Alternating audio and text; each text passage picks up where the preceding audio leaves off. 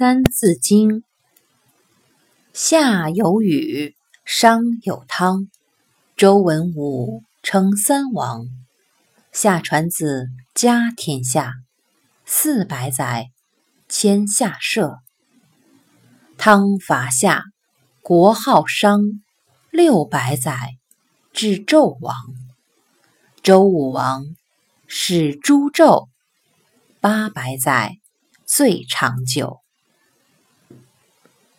这一段是说，夏朝有治水的大禹，商朝有开国的成汤，周朝有文王、武王，他们被尊称为三王。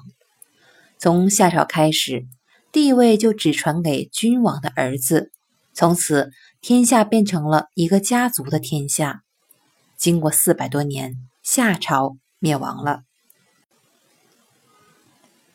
汤王讨伐夏桀，推翻了夏朝，建立了商。